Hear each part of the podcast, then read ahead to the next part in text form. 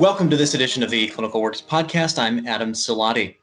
Pandemic or not, the need for healthcare doesn't take a break, and that's especially true for the nation's most vulnerable communities. That's why eClinicalWorks is celebrating National Health Center Week, an advocacy effort to increase awareness about community health centers and what they do to serve the underserved who often cannot advocate for themselves eClinicalWorks is proud to have the opportunity to support health centers as they provide these necessary services. And today we'd like to shine a light on one health center in particular, Primary Care of Southwest Georgia, by speaking with Renee Oates, Director of Nursing, to learn what her organization has been doing to adapt in today's reality. Renee, thank you so much for being with us. Thank you, Adam. It's good to be here. Uh, now, Renee, uh, before we get into what you've been up to, why don't you tell us a little bit about Primary Care of Southwest Georgia? Sure.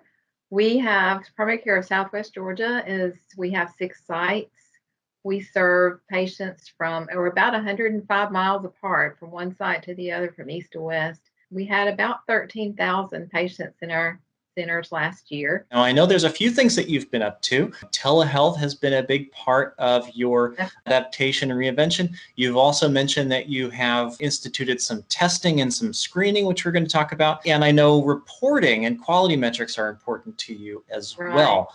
Um. Let's start with telehealth. Tell us about how you got started with telehealth and, and yeah. what prompted that. We started, I guess, late February when the pandemic, we knew it was in our country and that we had to get ready for it. It was coming to, to our state and to our patients. In the beginning of March, we decided as an administration group that we just needed to hold our nose and jump into the water. So we're going to start telehealth because our patients were already canceling appointments. They were the fear was there. We were also fearful that, you know, for our patients to come out and to come into the health center so, in order to keep everyone as safe as possible, we spent four days. We did, we enrolled all of our providers in telehealth. The eClinical system was, was actually very easy to set up. Was it as bad as you anticipated to get going with this new method of, of seeing patients?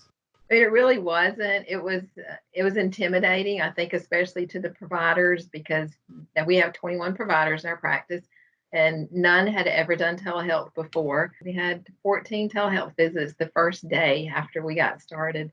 And from then we took off. And I think to date, we've done uh, about 900 telehealth visits from our practices. So it's been it's been quite an adventure. Patients have really caught on to it. They've used their patient portals more than they ever have before. So there have been a lot of good benefits other than just being able to take care of the patients that we could not see face to face. How did you inform the patients? What methods did you use to inform the patients that this change was coming? And which method did you find was most effective? Well, we started where our training involved our front office staff as well as our nursing staff. So we just broke up into groups and began calling our patients. We made sure they were all enabled, web enabled, so they could participate the ones who were web enabled and had that capacity to jump on board to do either through their healow app or soon afterward, eClinical um, developed, they gave us the process where you could just go on their smartphone and click on the link. And that was the best thing that ever happened to telehealth. But we just started make calling our patients, explaining the process to them, and they were on board. Most of them were so happy to hear from us. I don't see telehealth ever disappear, and not with this practice because it's become a mainstay. I mean, it's easy to do. You can, and the patient, they don't miss their appointments. They don't fail their appointments because they can just link on from home and talk to their provider. And I think the patients love it too. So I don't ever see telehealth disappear and not from this practice. It's too vital. Well, of course, telehealth isn't the only way that you've been seeing patients. Uh, you still have had some patients that need to come into the office to see people face to face. And with that, I'm sure comes a lot of screening and testing. Tell us a little bit about what you've been doing in those areas to make sure that everyone stays safe. Well, we're fortunate because I think we are still seeing about 70% of the patient population that we saw before COVID. And a lot of the community health centers have not been able to see that many of their patients. And some of them have even had to shut down. So our staff has been, we've been safe, we've been healthy. For about two days, we decided we you know, we were going to try and screen in the lobby, but that just we were fearful that we weren't you know, we weren't practicing the safety precautions for the patients like we should. So we began the parking lot screens. We've gotten tents. We've been through so many different scenarios of the way to do it the best and the safest and the most comfortable, which has been wonderful because if the patient screens positive, we can go ahead and do that 15 minute test. And if it's negative, that patient can still get in the building and see their provider. So how did you set that up so that you could record that? What are you doing to track those tests that are happening in ECW? For the send out test, we have an interface with the lab that we use, and that's wonderful. It just the tests come back into our system. With the CLIA-waived lab, with the point of care Sofia, then yeah, we did. We set up our own lab inside of eClinical, and we just go in and, and input the results, positive or negative, in there. Now you are, uh, of course, using the the EBO uh, platform to to do a lot of your reporting. Um, what statistics are you tracking using those reporting tools at this time? Well, in EBO, we have a couple of custom reports that we one for telehealth. So we developed a report that tells us the who we see in telehealth, the start time and the end time of the visit, which device the patient used, whether it was their healow app or their portal. So we can pull all that for our telehealth numbers.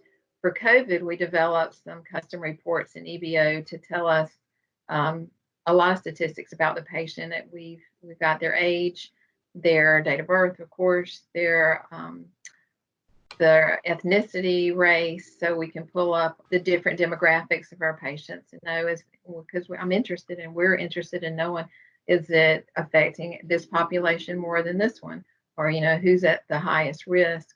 It also we pulled in some diagnoses so we can tell if we have diabetics that are positive if we have hypertensives that are positive. Because i'm interested and we're interested in knowing is it affecting this population more than this one? Or you know who's at the highest risk? Which changed over time. We you know in the beginning we didn't we didn't have our the race and ethnicity and then we knew it was going to be important not only for us to know that but we also report out to HRSA. Now that's not the only reporting tool that you're using however. I heard that you recently started using the HEDIS analytics tool that's uh, available. Yeah, that, that is so important in this post-COVID era because we were really afraid in the beginning that our quality would would decrease that we couldn't we were not seeing these patients face to face so we wouldn't be able to take care of them as well as we did in the past but with the analytics tool, it's made it so much easier to meet our metrics. We didn't do very well before we had the analytics tool. We had partnerships with the commercial insurance companies, of course, and we had partners there who would send us the monthly spreadsheets, and we would have to, you know, sort those spreadsheets. And it was uh, it was a lot of trouble. So we didn't focus really on HEDIS measures. We focused on our UDS measures for HRSA, but we just thought it was it's just overwhelming. So we've been talking now about what your organization has managed to achieve, but of course, as we said in the beginning, the work never stops. Um, what is primary care of Southwest Georgia working towards now? Well, we're really looking hard at trackers. We think that's extremely interesting feature in eClinical, and we see more and more of our patients wearing their Fitbits and talking about the things that they do at home and wanting to have an input into their healthcare. So we're looking at the trackers to see if we can in the near future start importing some of that information. Well, I hope so. And, and of course, you you mentioned Fitbits as one device, but of course, um, eClinicalWorks integrates with a number of devices, including weight scales and glucose monitors and uh, uh, O2 saturation monitors, things like that. So a variety of things uh, that patients can make use of to to help their doctors understand what's going on between visits. Um, Renee, we hope you are able to do really, really well with that. And we thank you so much for your time here today and all the work that you and all of the health centers do uh, for all of the the vulnerable patients uh, that are out there. Thank you so much for your time. I appreciate your time and the you the opportunity to share. Thank you. If you'd like to learn anything else about uh, any of the topics that we discussed today, you can, of course, go to my.eclinicalworks.com and uh, visit uh, the, the knowledge and the documents page where we have videos and documents and, and even courses on ECW University uh, on how you can make use of some of these tools. Of course, don't forget to check out our other podcasts on iTunes, YouTube, and my.eclinicalworks.com. For the eClinicalWorks podcast, I'm Adam Salati, and thanks for watching.